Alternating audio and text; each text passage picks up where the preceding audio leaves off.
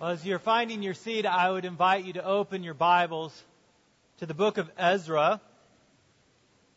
We're going to be looking at Ezra 5 and 6 this morning as we continue our study of the books of Ezra and Nehemiah in this series about what it looks like as God moves to rebuild His kingdom.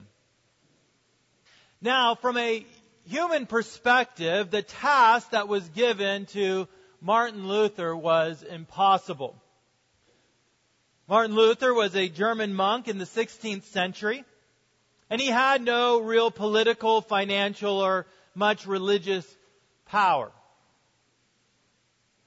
However, he was called by God to bring about a reformation of the church.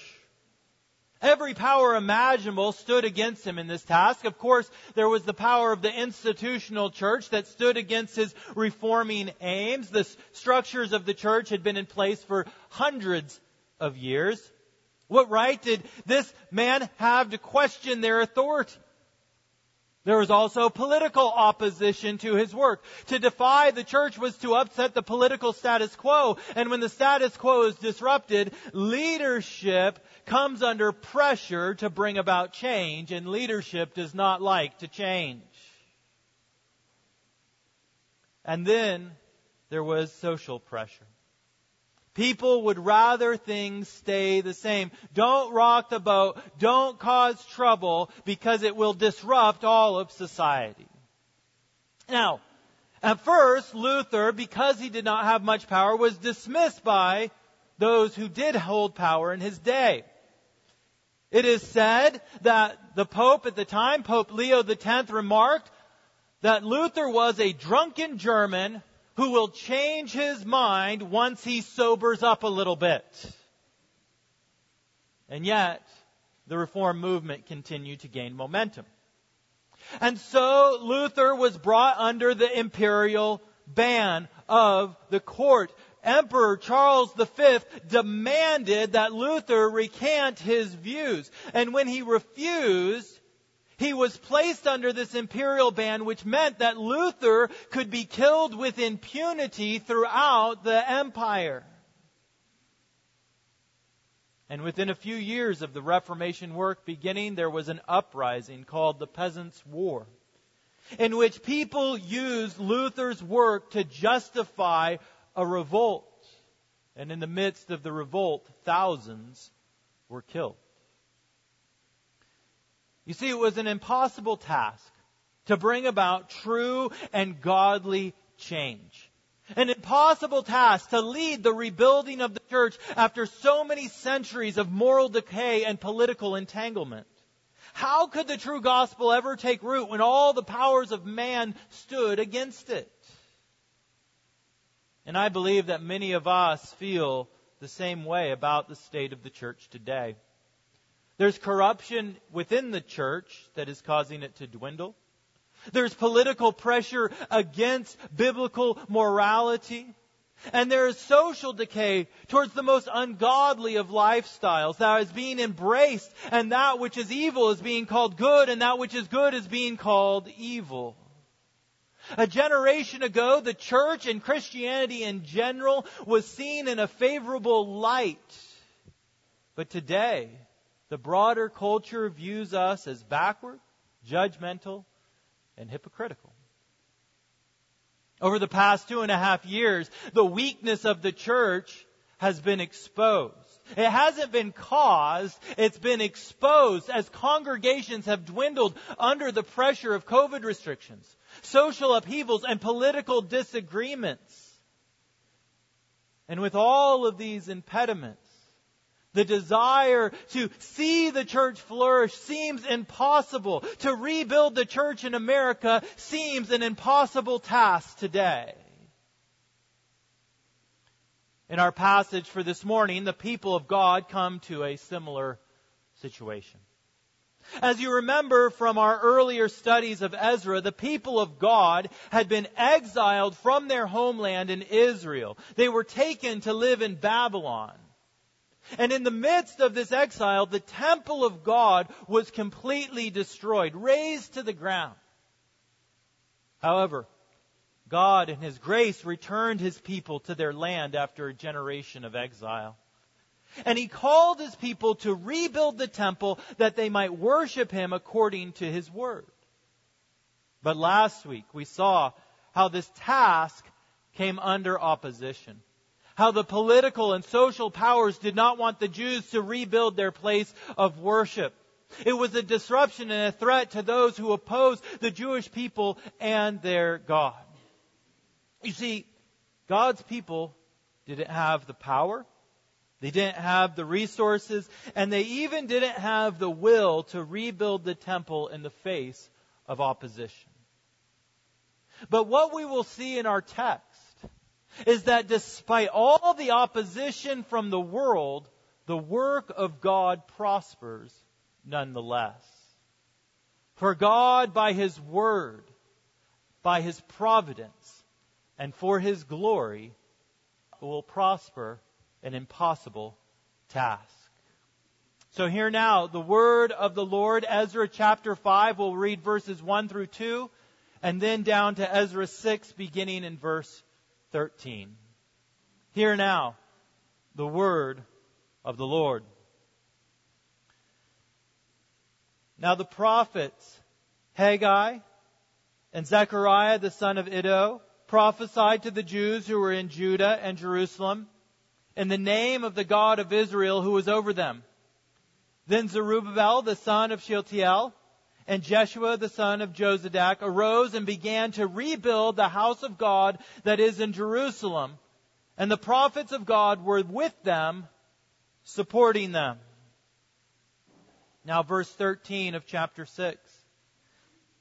Then according to the word sent by Darius the king, Tatanai, the governor of the province beyond the river, and Shethar-bozenai, and their associates did with all diligence what Darius the king had ordered. And the elders of the Jews built and prospered through the prophesying of Haggai the prophet and Zechariah the son of Iddo. They finished their building by the decree of God of Israel, and by the decree of Cyrus and Darius and Artaxerxes, king of Persia. And this house was finished on the 3rd day of the month of Adar, in the 6th year of the reign of Darius the king. And the people of Israel, the priests and the Levites and the rest of the returned exiles, celebrated the dedication of this house of God with joy. They offered at the dedication of this house of God 100 bulls, 200 rams, 400 lambs, and as a sin offering for all Israel, 12 male goats according to the number of the tribes of Israel.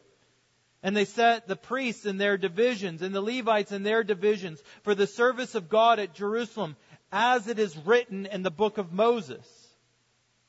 On the 14th day of the first month, the returned exiles kept the Passover, for the priests and the Levites had purified themselves together. All of them were clean. So they slaughtered the Passover lamb for all the returned exiles, for their fellow priests and for themselves. It was eaten by the people of Israel who had returned from exile, and also by everyone who had joined them and separated himself from the uncleanness of the peoples of the land to worship the Lord, the God of Israel.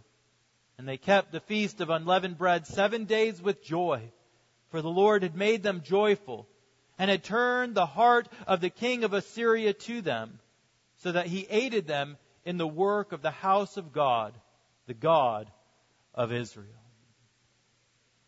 This is God's holy word for us, His people. Let us go to the Lord in prayer. Guide us, we pray, O God, by Your word and by Your Spirit, so that in Your light, O Lord, we may see light, and in Your truth, that we might find freedom, and in Your will, discover Your peace. And we pray this through Jesus Christ, our Lord. Amen.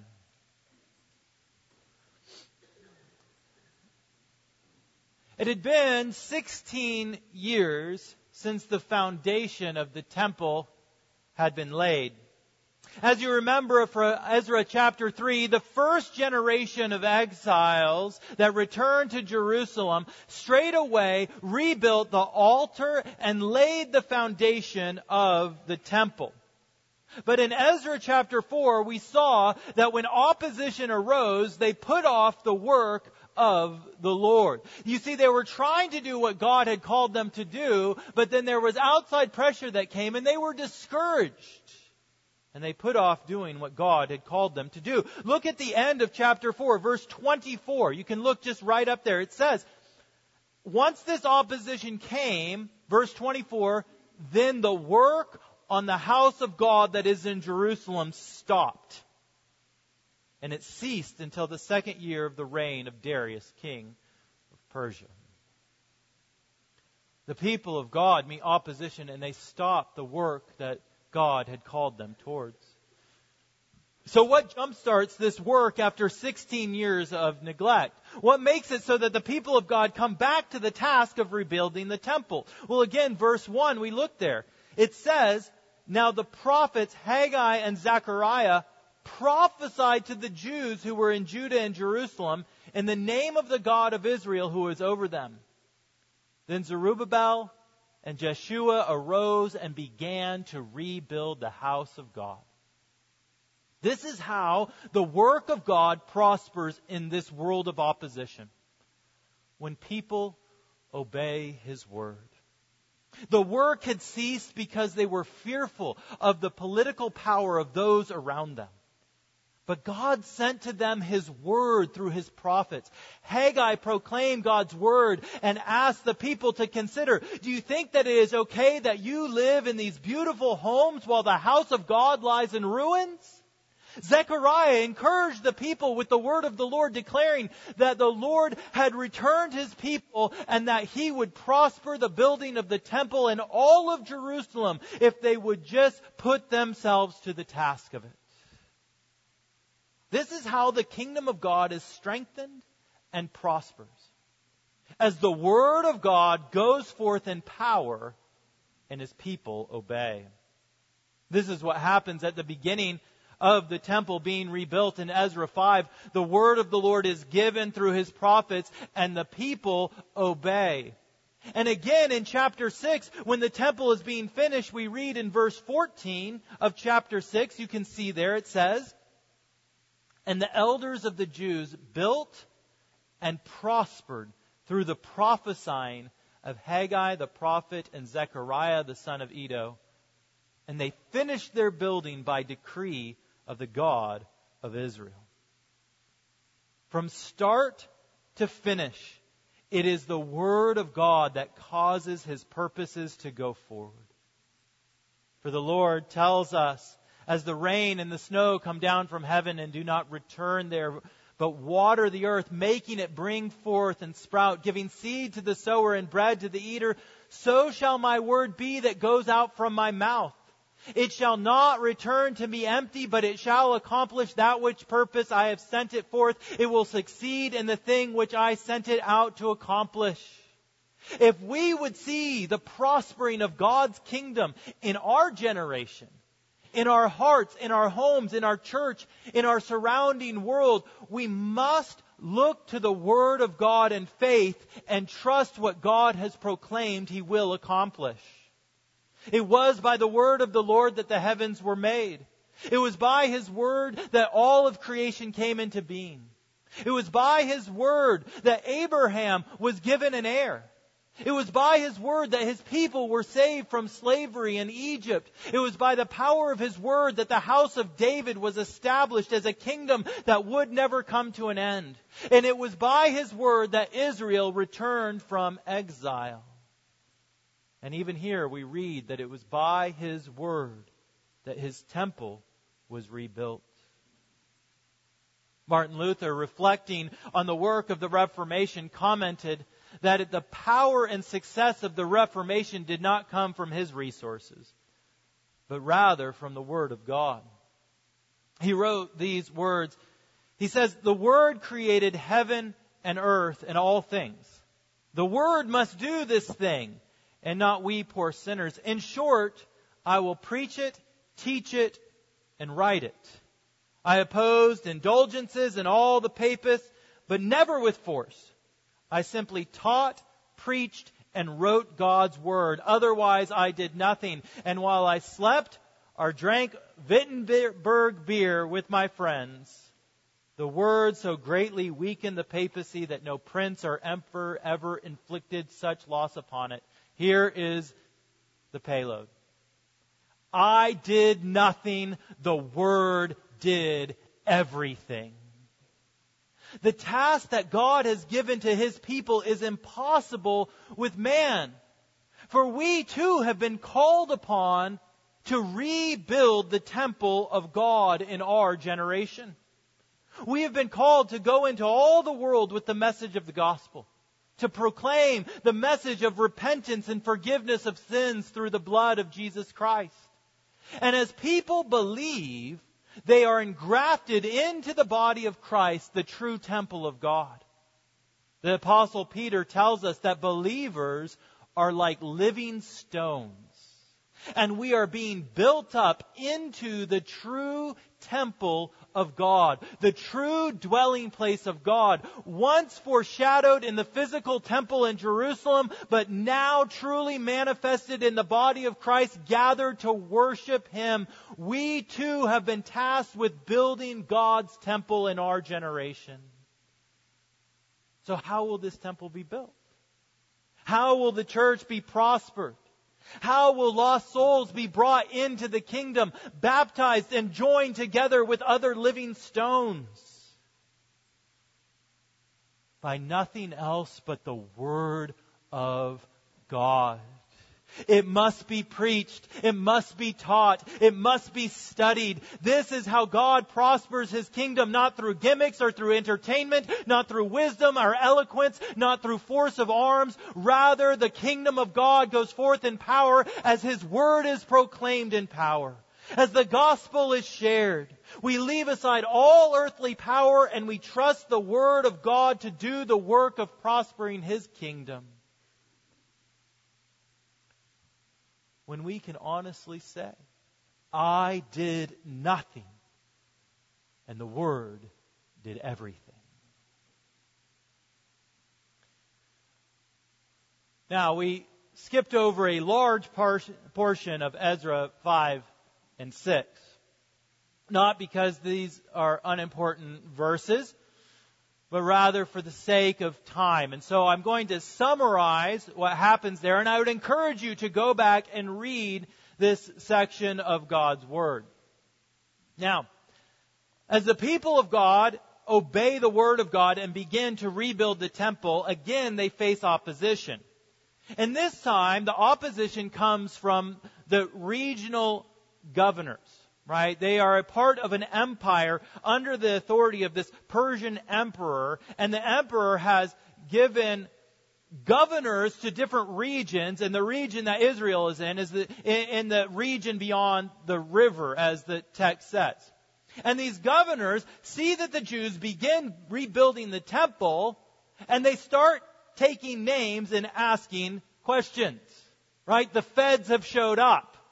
What are you doing here? Finally, they send word to the Emperor Darius about what is going on in hopes that Darius will give them authority to shut down the operation. And yet, they do not receive the response they anticipated.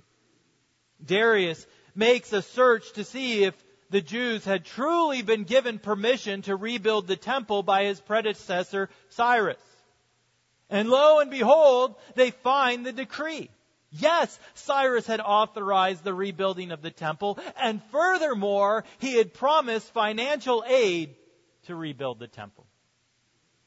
When the local governor receives word back, it is not what he expected. Darius says in as many words, not only do I want you to allow them to rebuild the temple, but I want you to pay for it as well.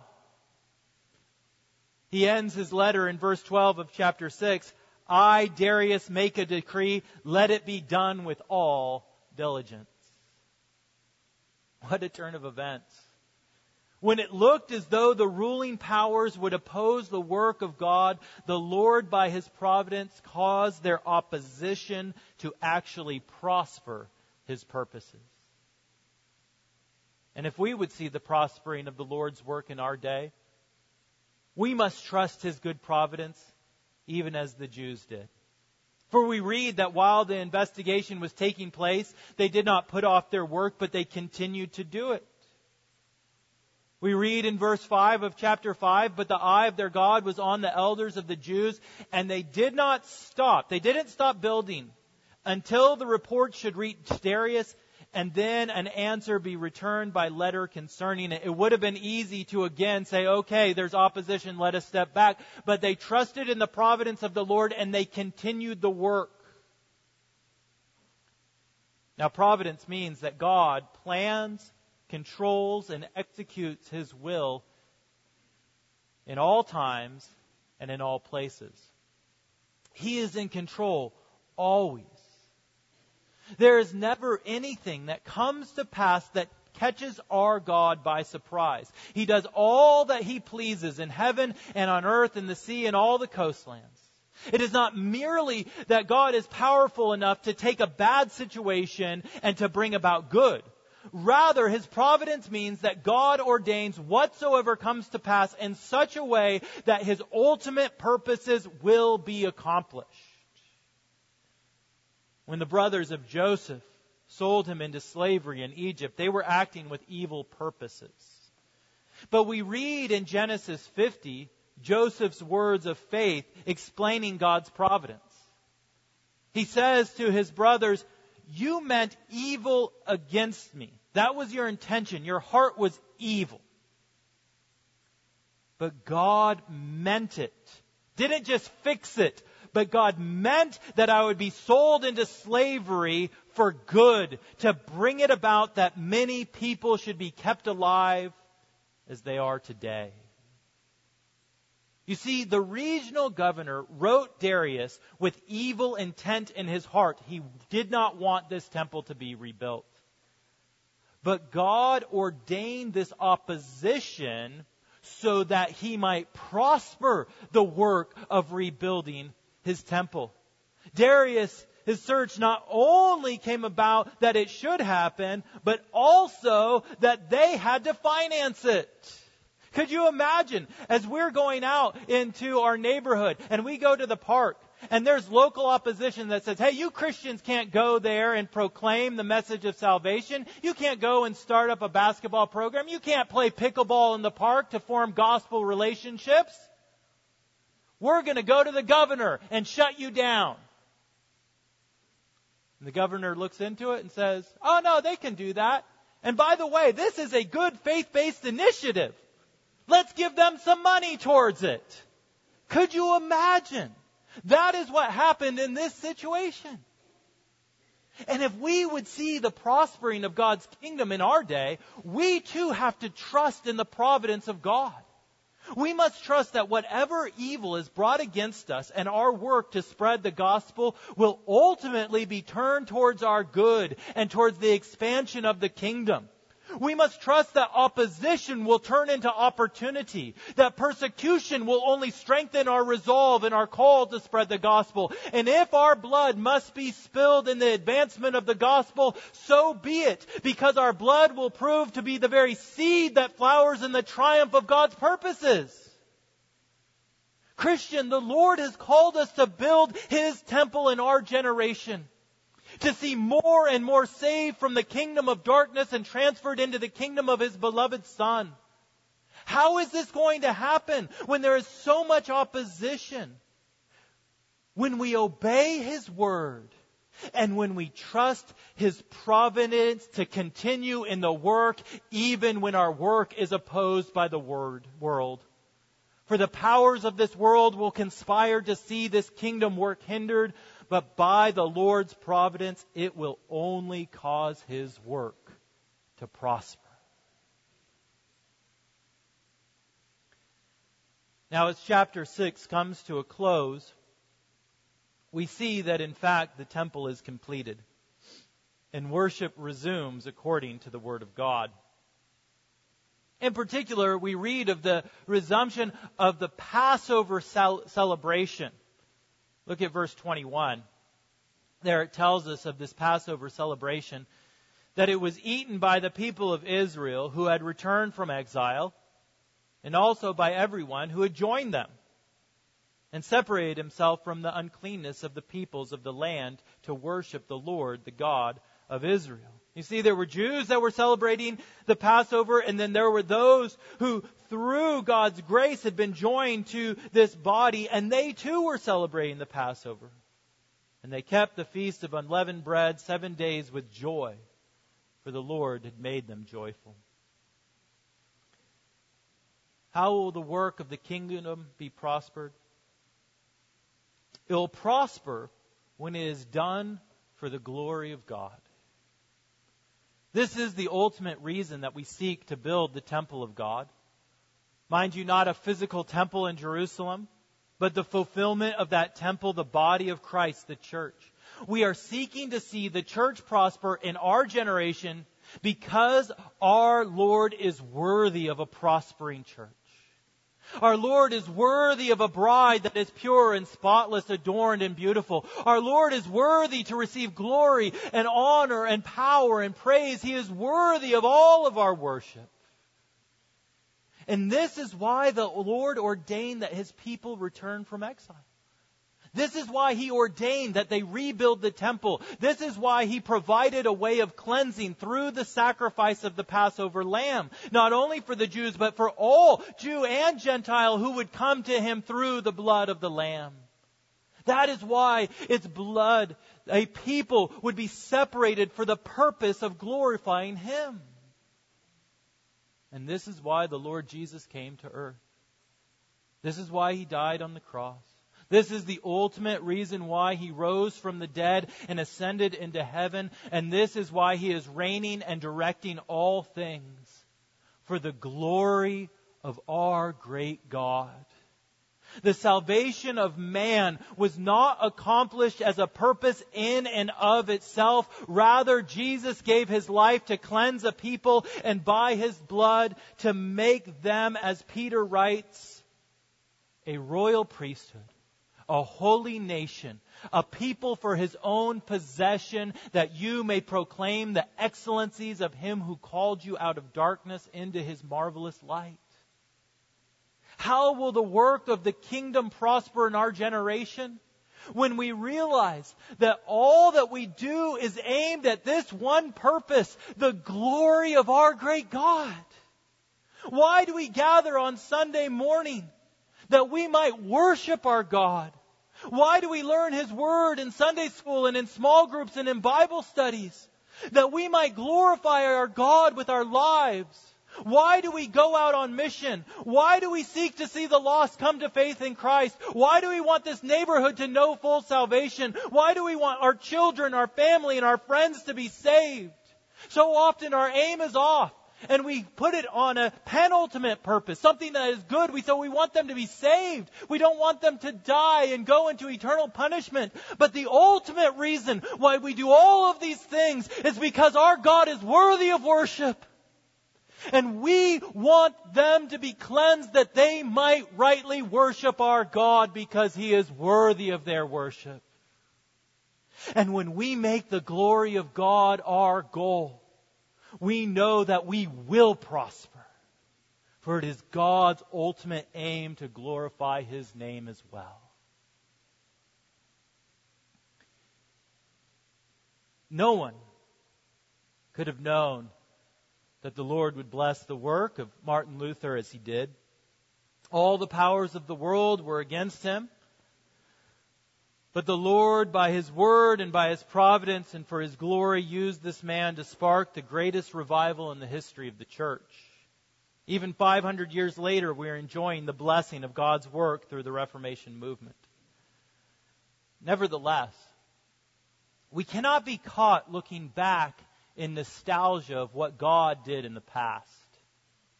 We must look forward to what God is going to do in our generation. How He is calling us to obey His word. How He is calling us to trust His providence. How He is asking and calling us to work for His glory. Can you see it, Christian? When your heart is enthralled with a love of God and zeal for the gospel. Can you see it, Christian? When your home is filled with prayer and praise. Can you see it when hundreds are pressed into this sanctuary? And we must go forth and spill out into the surrounding area because such revival has come to our community. Can you see it, Christian, when this Rivermont community is so saturated that every domain has a gospel witness? Can you see when revival comes to our nation, that as a nation we repent of our evil and we pursue the way of God? Can you see it, Christian, when the world is covered with a knowledge of the glory of the Lord as the waters cover the sea? This is going to happen. You might think that now is not the right time. There's too many troubles that distract from the work. The culture is changing. The government is hostile to our purposes. There's political and social issues that overshadow the work of the gospel. Christian, all of that opposition means that this is the perfect time for a powerful work of God. Because it is in such times that He shows forth His power. The time to rebuild the kingdom is now. And therefore, we must obey His word. We must trust His providence. And we must do all things for His glory. In the name of the Father, and of the Son, and of the Holy Spirit. Amen. Let us pray. Almighty God, we come to You now in this time. We pray that You would teach us, O Lord, to obey Your word in all things, to trust You, and that You would send us forth in mission because You are worthy. You are worthy of all praise. You are worthy to receive worship from men and women and children from every tongue, tribe, people, and nation. That thousands and tens of thousands and hundreds of thousands and millions might be pressing unto You. We pray this in Christ's holy name. Amen.